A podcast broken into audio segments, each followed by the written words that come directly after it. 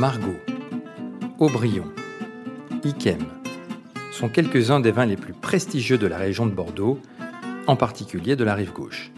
Pour nous en parler aujourd'hui, François Surgé, caviste, œnologue, producteur. Après avoir évoqué les terroirs et caractéristiques de cette région, il s'attardera sur le fameux classement établi en 1855 sous l'impulsion de Napoléon III. Je m'appelle Philippe Hermé, bienvenue dans Vin Divin.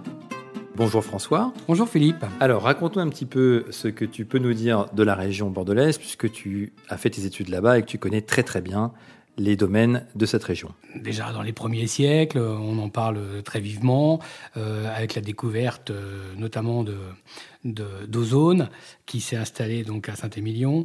Euh, au IVe siècle après Jésus-Christ. Au IVe siècle, bien sûr.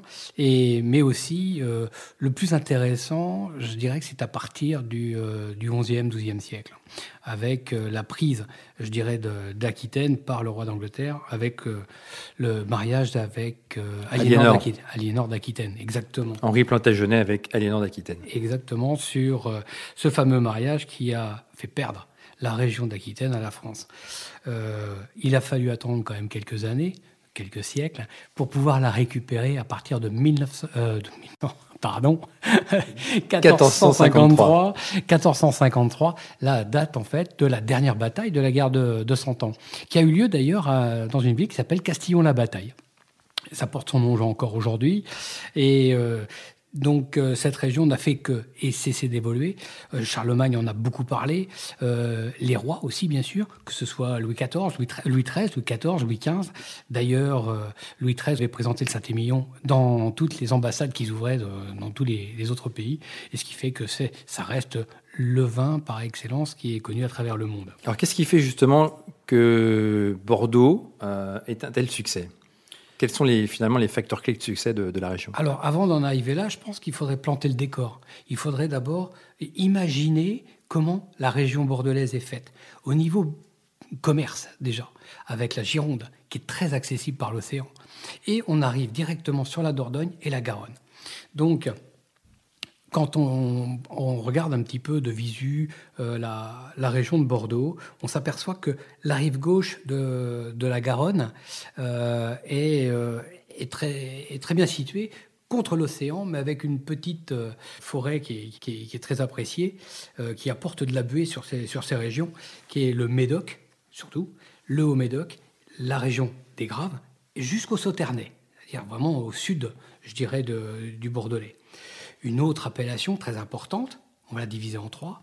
Donc, cette fameuse appellation qui est l'appellation des entre-deux-mers. Là, on va y retrouver en fait une grande capacité de fabriquer des blancs à l'intérieur de l'entre-deux-mers, mais aussi on a un groupe de côtes qui est quand même assez fabuleux, qui, va de Grave de Verre au tout début, au nord, jusque dans, dans l'est avec euh, Sainte-Foy de Bordeaux. Entre deux mers, parce qu'entre euh, la Garonne et la Dordogne. Exactement, tout à fait. C'est pour ça qu'on l'appelle l'entre-deux-mers. Vous avez des situations euh, géographiques dans cette appellation qui sont assez intéressantes. On aura l'occasion d'y revenir. En revanche, vous avez une autre appellation qui est très importante, puisque je vous avais dit qu'elle se divisait en trois appellations importantes, qui est la, fameuse rive droite. La, fameuse rive droite. Là, on va retrouver en fait ce fameux Saint-Émilion, le Pomerol, euh, mais aussi euh, le groupe des côtes avec les Blaye, bien sûr, les Bourgs, euh, et euh, à ne pas oublier le Fronsac et les canons de Fronsac. Voilà, les côtes de Castillon en font partie aussi bien sûr. Mais là aujourd'hui, ce qui va nous intéresser, c'est toute la partie gauche. On va commencer par le Médoc.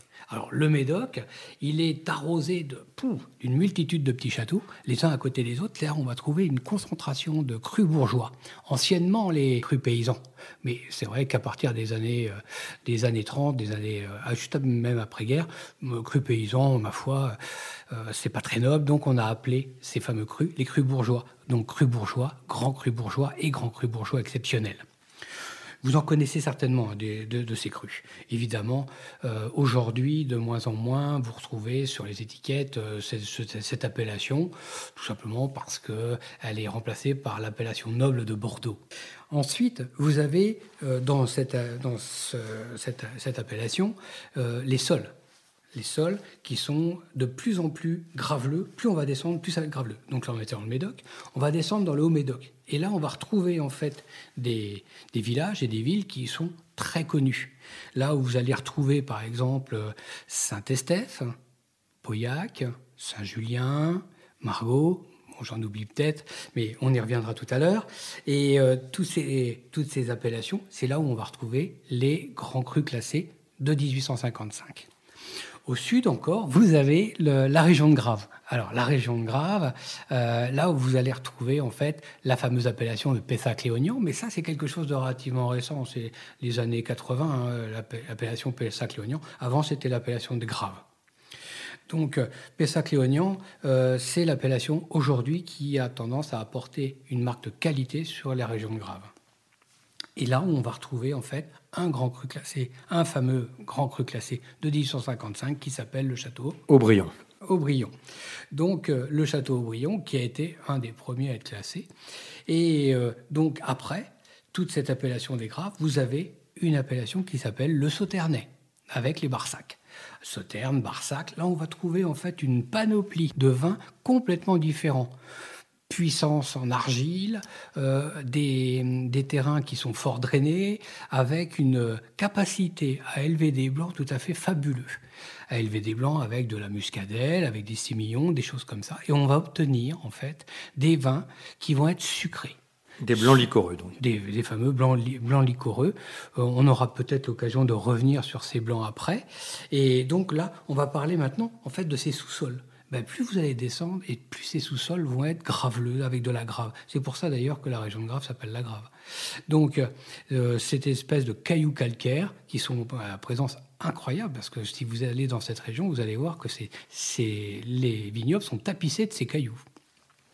Et c'est là où on va retrouver en fait des vins qui donnent beaucoup, mais vraiment beaucoup de caractère. Donc, principalement sur la longueur de bouche. Euh, et puis, euh, évidemment, sans avec le sol, on ne peut pas parler de cette région sans parler du climat, qui est lui-même en fait un climat océanique et tempéré. Donc, ça veut dire tout simplement des hivers assez doux et des étés mais hyper chauds, enfin souvent très très chaud, et des automnes ensoleillés, un petit peu style euh, été indien.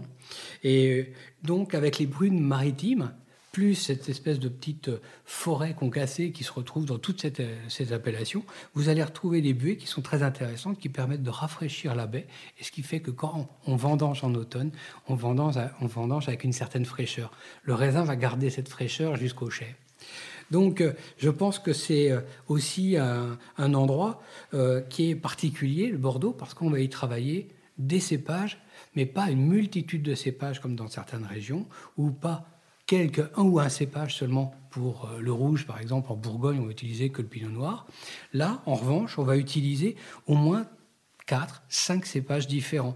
J'imagine que tu les connais, Philippe. Oui, bien sûr. Cabernet Sauvignon. Oui, c'en est un. Le Merlot C'en est un autre. Le Cabernet Franc C'en est, oui, bien sûr. Le Malbec Oui, bien sûr. Et le petit verre d'eau Et le petit verre d'eau. La spécificité, la spécificité pardon, du petit verre d'eau, c'est? C'est une bonne question. C'est un petit, une petite baie qui apporte beaucoup d'acidité. Voilà. Euh, donc, euh, on va s'en servir sur les années chaudes pour pouvoir un petit peu apporter un peu plus d'acidité. Et pour les blancs, on va avoir trois cépages dominants. Le sémillon Oui. Le sauvignon Oui. Et la muscadelle. Parfait. Euh, bah, j'ai rien à t'apprendre. Voilà. Après, bien sûr, le travail de la vigne reste quelque chose de, commun. Les vignes sont les unes à côté des autres, avec des, séparations euh, qui sont un peu communes à toutes les appellations. Et mais aujourd'hui, donc là, on va avoir sur la, rive gauche des spécificités bien précises. Le fameux classement de 1855 pour cette appellation. Alors, pourquoi on a oublié euh, la rive droite? Pourquoi on a oublié Entre-deux-Mers bah, Tout simplement parce que ça s'est fait avec la, les négociants de Bordeaux, qui, à qui appartenaient ces fameux grands châteaux déjà, et euh, aussi avec les propriétaires, les négociants qui s'occupaient bien sûr de, vendre ces châteaux, mais aussi la préfecture de Bordeaux. Donc ces trois euh, dénominateurs ont fait que ils ont décidé, après une multitude de dégustations, et puis à force de déguster, ben, ils se sont mis d'accord sur, sur des, châteaux bien précis, comme par exemple le château Lafitte. le, la, la Rothschild, le château Latour euh, pour les pour les mais le château Margaux pour la région de Margaux. Et là, on va se retrouver avec un premier grand cru classé. C'est-à-dire que là, c'est une sommité. On va dire que c'est le premium, c'est le, le prestige. Et c'est avec ça qu'on va gagner en fait nos galons à travers le monde. On va gagner, et ça c'était très très fort et bien bien calculé. On a on va gagner en à la fois surtout en qualité, mais aussi en... On aura. Exactement. Et c'est là où on s'est aperçu que les vins français avaient vraiment euh, des qualités tout à fait exceptionnelles, euh, contrairement à tout ce qui se présentait à cette époque. Le classement date de 1855, il l'avait préparé déjà depuis quelques années, hein. euh, c'est sous Napoléon III, je crois d'ailleurs. Tout à fait. Hein. Et ce, ce, classement, donc, résulte sur cinq catégories différentes. Donc, premier grand cru classé, deuxième grand cru classé. À chaque fois, vous aurez sur la bouteille, mais ça vous l'avez déjà vu, comme par exemple si vous prenez une bouteille de Aubryon, la bouteille d'Aubryon, c'est marqué premier grand cru classé, donc de grave, d'accord? Donc on peut dire finalement que ce, ce classement de 1855 et le point de départ de la premiumisation des, vins de Bordeaux euh, et, et, faire en sorte que, le, que, que, les grands vins de Bordeaux vont devenir ce qu'ils sont. Tout à fait. Avant, euh, même 400 ans avant ou 500 ans avant, euh, le vin de Bordeaux n'était qu'un n'avait jamais eu ces grandes qualités-là. Il a fallu attendre vraiment à partir du 16e et 17e siècle pour commencer à avoir des vins de qualité dans cette région. Et là, ces qualités qu'on avait avant, c'était euh, on avait gardé cette euh, particularité anglaise de faire du, un peu du vin clair, ce qu'on appelle le clairet, qu'un rouge qui est euh, fort agréable, qui est clair en fait, c'est pour ça d'ailleurs qu'on l'appelle le clairet, et qui, était un, peu, un petit peu rafraîchi et qu'on servait vraiment... À fin de tous les jours. Tout à fait. Alors pour revenir au classement de 1855, tu as, tu as parlé tout à l'heure de, donc, de la classification premier grand cru, deuxième grand cru, etc. Qu'est-ce qui fait finalement qu'un château était jugé premier grand cru, un autre deuxième. Est-ce que c'était suite à une dégustation Est-ce que c'était plus politique euh Ça reste un grand mystère. Il y a à la fois les, dégustations, donc quand on abuse de dégustation, on peut peut-être dire des choses qui ne sont pas euh, raisonnées, aussi raisonnées que si on n'avait pas bu, d'une part. Mais je pense que c'était vraiment, à cette époque, un petit peu politique. On, avait peut-être promis à ces gens de les mettre deuxième, puis passeront un jour premier. Donc, euh, sauf qu'à la fin, le truc était intouchable. Donc, mais ça n'a pas été beaucoup révisé d'ailleurs ce classement. Il n'a jamais été révisé, en tout cas, euh, si, pour un, je crois. Euh, que, bah, on y en 73, oui, les, les, premiers, les, premiers, crus ont été. Avec bah, un, un seul, c'est le fameux mouton Rothschild. C'est le seul qui a été révisé, enfin, qui, est, qui, est, qui, est, venu, qui est devenu premier grand classé. Sinon, personne, personne ne bouge. Et en fait, on se retrouve avec beaucoup de deuxièmes grands classés dans ces régions, ce qui est assez, assez drôle d'ailleurs. Beaucoup de deuxièmes grands classés, des troisièmes, des quatrièmes et des cinquièmes grands crus. Donc c'est vrai que cette élection entre guillemets de château avec ce fameux classement, euh, il s'est fait euh, de par rapport à la valeur marchande du produit, je pense. C'était plus, je pense que c'était plus par rapport à ça. Parce que si vous aviez un produit de qualité tel qu'un Lafitte, qui était très concentré à cette époque, qui avait des effluves tout à fait extraordinaires, de, fruits très très mûrs. Il est clair que si on y passait derrière un Pauillac euh, euh, un peu moins, un petit peu plus léger, tout simplement, eh ben lui, on le mettait plus, vous voyez, sur deuxième, troisième ou quatrième, plutôt que sur, euh, sur le premier. Le premier, les Pauillacs, c'est là où vous allez retrouver le plus de premiers grands crus classés.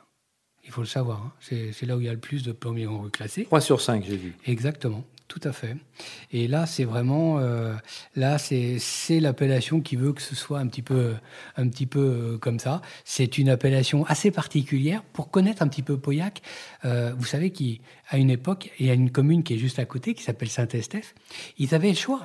Ils auraient pu avoir l'appellation, quelqu'un qui était sur Saint-Estèphe pouvait avoir l'appellation Pauillac. Ces fameux classements ont perturbé un petit peu le milieu du vin. D'autres, ça évidemment fâché énormément de gens. Historiquement parlant, il y a eu quand même un petit peu de bagarre hein, autour de ça. Euh, il y a un livre qui s'appelle 1855, qui est assez bien expliqué d'ailleurs, qui explique un petit peu le rythme que, que ça avait pris. C'est-à-dire que c'est pas spécifique à l'année 1855, mais ça avait déjà commencé un petit peu avant. Et il y avait tellement de batailles entre les, entre les producteurs et les châteaux que bah, ça a mis du temps à se faire. Hein, mais c'était déjà programmé bien avant. Donc pour revenir sur euh, la rive gauche, euh, donc on a parlé du, classement de 1855 pour finalement la région du Haut-Médoc euh, principalement, mais on a également le classement de 1855 dans le Sauternais. Tout à fait. Les le Sauternais n'est pas passé au travers. Ils sont allés jusqu'au jusqu'au Sauternais et ils ont classé un, un, premier grand cru classé, mais euh, je crois qu'il y en a eu plusieurs. Notamment, donc, on a eu le château d'Yquem, bien sûr. Hein. qui est le premier cru? Qui est le premier, le premier cru le premier euh, cru. Et après, vous avez des premiers grands crus. Alors là, c'est un petit peu flou. Les premiers grands crus, bah, vous avez euh, Château Guiraud, vous en avez quand même quelques autres, quelques autres, euh, notamment Sigala, euh, Sigala Sigala oui, tout, mmh, à fait. C'est un des vins que, que, j'aime beaucoup d'ailleurs. J'ai noté d'ailleurs sur les premiers crus, il y en a neuf, dont effectivement ceux, que tu as cités, mais beaucoup sont sur la commune en fait de Baume. Oui. Euh, c'est c'est vraiment euh, très, très, très bien situé, parce qu'en fait, le terroir est là. Le terroir du Blanc, il est vraiment euh, situé à, cet endroit, à cet endroit bien précis, et ce qui fait que c'est pour ça que là, on va retrouver les meilleurs sauternes. C'est surtout un endroit qui est, est tellement bien protégé, et il est balayé aussi par des vents océaniques, et ce qui fait qu'il se retrouve à être facilement pris par euh, ce, fameux, euh, ce fameux microbe qui vient se mettre sur, euh, sur le grain de raisin. Ce fameux champignon. Ce fameux champignon. Et on, on, a tout de suite cette, cette, cette réaction sur, sur le grain. Pas tous les ans, bien sûr, ça va de soi, mais très fréquemment. Et c'est vrai que cette, ce, parasite apporte suffisamment de pourriture, c'est-à-dire vient réduire le grain et donne une concentration, concentration de sucre très, très, très importante. Donc est-ce qu'on peut dire que finalement le microclimat du Sauternay rend la pourriture noble Il n'y a pas que dans le Sauternay. D'accord. Il y a d'autres endroits, euh, notamment euh, dans les Bergeracs, euh, où il y a cette réaction aussi. je pense quand même que, bon, la légende veut que c'est un des maréchaux de Napoléon. Quand il est rentré de campagne, en fait, il est rentré un petit peu plus tard et personne n'avait vendangé. Et il s'est aperçu que bah, y avait euh, le grain qui était pourri, entre guillemets, avec cette pourriture. Et euh, il a dit, bah tant pis, on va, on va faire le vin quand même. Et ils ont fait, euh, en fait, ils ont découvert le, ils ont découvert apparemment à ce moment-là le, le, vin de Sauterne. D'accord. C'est comme ça qu'en fait est née la, légende. C'est comme ça qu'est née la légende, oui. Tout à fait. Donc il y a aussi dans l'appellation Sauterne les vins euh, de Barsac. Alors les vins de Barsac, Sauterne Barsac, c'est souvent allié. D'accord. Hein. Prenez par exemple ceux de des, des, vins comme ça euh, sont sur Barsac ou euh, d'autres sont sur Barsac et Sauterne. Donc souvent les deux. Souvent sur les deux appellations. Barsac, mais là par contre on n'a pas de premier grand classé de Barsac. D'accord? C'est seulement le premier grand classé de ce terme. Parmi toutes ces pépites, finalement, euh, ou ces stars euh, de, la rive gauche, quel est ton meilleur souvenir de dégustation de, ces grands vins de ces très grands vins? Alors juste avant, parce que là je vais vous faire baver un petit peu par rapport à ces dégustations, euh, par rapport à l'appellation, je vais vous dire un petit peu le, ressenti que j'ai. les caractéristiques. Les caractéristiques sur, sur des appellations. Si on prend par exemple le Saint-Julien, le Saint-Julien, Beaucoup de gens aiment le Saint-Julien. Les filles adorent le Saint-Julien. Et les filles aiment beaucoup le Pauillac aussi. Donc elles aiment le côté un peu musclé. Mais le Saint-Julien, ça reste un vin relativement souple, très fruité, avec, euh, avec de la puissance, avec un corset assez, euh, assez, assez rond en finale. Et, mais c'est surtout propre à la dégustation des Hauts-Médoc. Très important. Après, vous avez juste le Saint-Estèphe. Alors le Saint-Estèphe, vous en ai parlé un petit peu tout à l'heure. D'ailleurs, Saint-Estèphe, est-ce que tu peux me citer le premier grand cru classé de Saint-Estèphe? Alors ça, c'est une, euh, c'est une, euh, c'est une colle parce qu'il n'y en a pas, je crois. Exact. Et les Saint-Estèphe, par contre, là, c'est de la finesse. C'est souple, c'est rond, c'est vineux, c'est corsé, fruité, bien sûr. C'est solide. Et c'est surtout très élégant. Après, vous avez le Pauillac. Alors, le Pauillac, c'est un petit peu le papa. Hein. Euh, c'est un petit peu le, très structuré, avec beaucoup de corps, avec une puissance assez importante, avec beaucoup de volume, avec un aspect vineux aussi très marqué, et, mais aussi euh, très aromatique. Et puis après, bien sûr, vous avez le Margot. Alors le Margot, si euh, vous voulez faire plaisir à, une femme euh, lors d'un dîner, sortez un château Margaux si vous avez bien sûr les moyens, ou une appellation Margaux, c'est toujours très, très sympa. C'est élégant, c'est fin, c'est génial. Premier grand cru, le château Margaux. Ah oui, le château Margaux, c'est un premier grand cru, mais après vous avez quand même les, les autres. Vous avez les deuxième grand cru classé de Margaux, comme euh, Giscourt, euh, Notamment, exactement, ouais, tous, tous ces vins-là, en fait, tous ces beaux châteaux. Et vous allez voir que, en fait, c'est élégant, c'est fin, c'est généreux, c'est framboisé. Très souvent, l'arôme de framboise ressort dans les dégustations de, de, Margot. C'est pour ça que euh, moi, j'ai Perso, j'ai très souvent ouvert un Margot euh, pour faire plaisir, hein, ça va de soi. Euh, mais c'est aussi avec des arômes de, de, rose, c'est assez floral, c'est très velouté, c'est suave. Après, vous avez bien sûr, pour finir, l'épessac léonien. Alors l'épessac léonien, en règle générale, je crois savoir d'ailleurs que ça, ça reste ton appellation préférée. J'adore les Pessac. les graves, eux, sont charnus, ils sont nerveux, euh, ils sont francs et surtout une très belle longueur de bouche. Ce qui est là, vous voyez, sur cinq communes, cinq communes, cinq appellations, cinq terroirs, j'ai des choses différentes à dire. Et maintenant, je vais vous parler des, c'est-à-dire euh, répondre à la question que tu m'as posée tout à l'heure. Les dégustations mémorables que j'ai pu faire, certes, c'est l'année 82, c'est vrai, parce que c'est l'année de, c'est mon année de référence, et c'est surtout l'année où on m'a ouvert le plus de bouteilles pour mes dégustations. Ce qui fait que je suis vraiment un homme comblé là-dessus. Ça, c'est vrai. Euh, bien resté ancré. Ah oui, l'année 82, c'est une des années les plus, euh, les plus aujourd'hui que j'arrive encore à reconnaître, attention, parce qu'il est venu se greffer des arômes de, un peu euh, de café, de, de, chocolat très marqués sur ces vins que, euh, que je n'avais pas euh, en dégustation à cette, à cette époque. Ce qui fait que aujourd'hui, j'arriverai peut-être un peu moins à les reconnaître qu'avant. Mais l'année 82 reste une année fabuleuse. la plus belle dégustation que j'ai fait, c'est un Carbonieux 1928 j'ai été mais euh, scotché. D'abord parce que c'était le plus vieux vin que j'avais bu, que j'avais bu dans ma carrière à cette époque. Euh, j'ai bu un petit peu plus loin après. Euh, mais quand j'ai découvert le Château Carbonieux 1928, ça a été comme une comme révélation. Ouais, pire que ça. C'était c'était un goût, mais c'était c'était il y a toute une histoire. C'était tellement la région de Bordeaux que je me dis que comment on ne peut pas aimer les vins de Bordeaux en dégustant une bouteille comme ça C'est vraiment la question qui te, qui, te vient tout de suite à l'esprit. Et, pour conserver une bouteille à travers les âges comme ça, euh, ok, il y a la, il y a la, il y a la, il y a la qualité propre euh, du, du, produit, la vinification, etc. Mais ils sont, ils sont j'imagine, remis en bouteille. Tout à fait, ils sont vérifiés, elles sont, elles sont retravaillées, elles sont rebouchées pas, euh, quelquefois même réétiqueté, hein, quelquefois. Ça se, fait, euh, ça se fait dans certains châteaux. Vous allez prendre une, certaine quantité de bouteilles et euh, bah, vous allez refaire donc des, des, millésimes comme ça. Après, avec, j'ai eu l'occasion, avec mon métier, de, de, pouvoir être nommé expert sur une, une vente qui s'était fait à Rungis, une très grande cave, avec des, des Durfort Vivens de 1940 et 1942, je crois. Et on avait, euh, en tant qu'expert, donc euh, j'avais euh, fait ouvrir ces bouteilles pour voir un petit peu comment elles étaient. là, comme vous pouvez pas le voir, mais j'ai le sourire parce que c'est vraiment très plaisant. C'était surtout imaginer que j'étais en train d'ouvrir des bouteilles qui étaient fabriquées par des femmes et non pas des hommes, parce que tous les hommes étaient partis à la guerre ou étaient prisonniers en Allemagne, et ce qui fait qu'il y avait toute une, autour de cette dégustation une histoire qui, se, qui, qui, qui va avec, euh, avec cette dégustation. Chaque arôme vous donne une idée de ce que pouvait être cette période. Ce qui fait que je me suis retrouvé aussi là, euh, dans un espèce de... D'univers. Un univers. Très particulier. Ouais. Que, que, hélas, peu de gens, que j'aurais aimé faire partager, mais que je ne peux pas, hélas, partager avec tout le monde. 82, 28 et 40.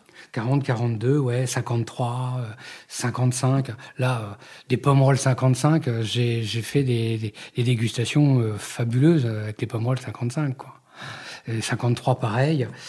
Bon, ben on pourrait parler de la, de la rive gauche des heures et des heures. Oui, oh, j'ai envie, de, envie de parler quand même de, de certaines propriétés dans cette, dans cette appellation-là. Je, je, vais vraiment en mettre une en valeur. Alors, c'est ce monsieur, s'il m'écoute ou si les gens le connaissent, euh, le reconnaîtront en tout cas, il s'appelle Roland euh, Fontenot. Euh, monsieur Fontenot était et est le propriétaire du château La Bécasse, qui était donc à Pauillac. ces vignes ont été vendues parce que bah, héritage fait que, donc division, etc. Et donc Monsieur Fontenot a racheté un, un, autre vignoble qui se trouve à Listrac, donc euh, en mhm. Médoc, bien sûr, hein, qui fait partie de ces communes. Et euh, donc ça s'appelle toujours le château La Bécasse. L'appellation a changé puisqu'il est à Listrac.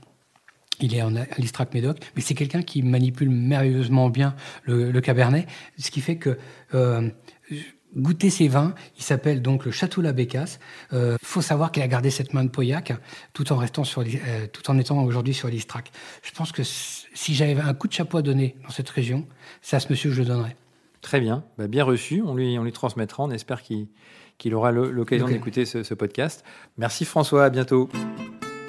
Merci d'avoir pris le temps de nous écouter. Vous pouvez retrouver l'épisode 7 de Vin Divin sur toutes les plateformes de podcast et nous faire part de vos commentaires. Si vous avez apprécié ce contenu, n'hésitez pas à le partager et à le créditer de 5 étoiles. La semaine prochaine, nous irons un peu plus au nord et traverserons la Dordogne pour découvrir la rive droite du vignoble bordelais. Il sera notamment question des appellations Saint-Émilion, Pomerol et Fronsac. En attendant, portez-vous bien.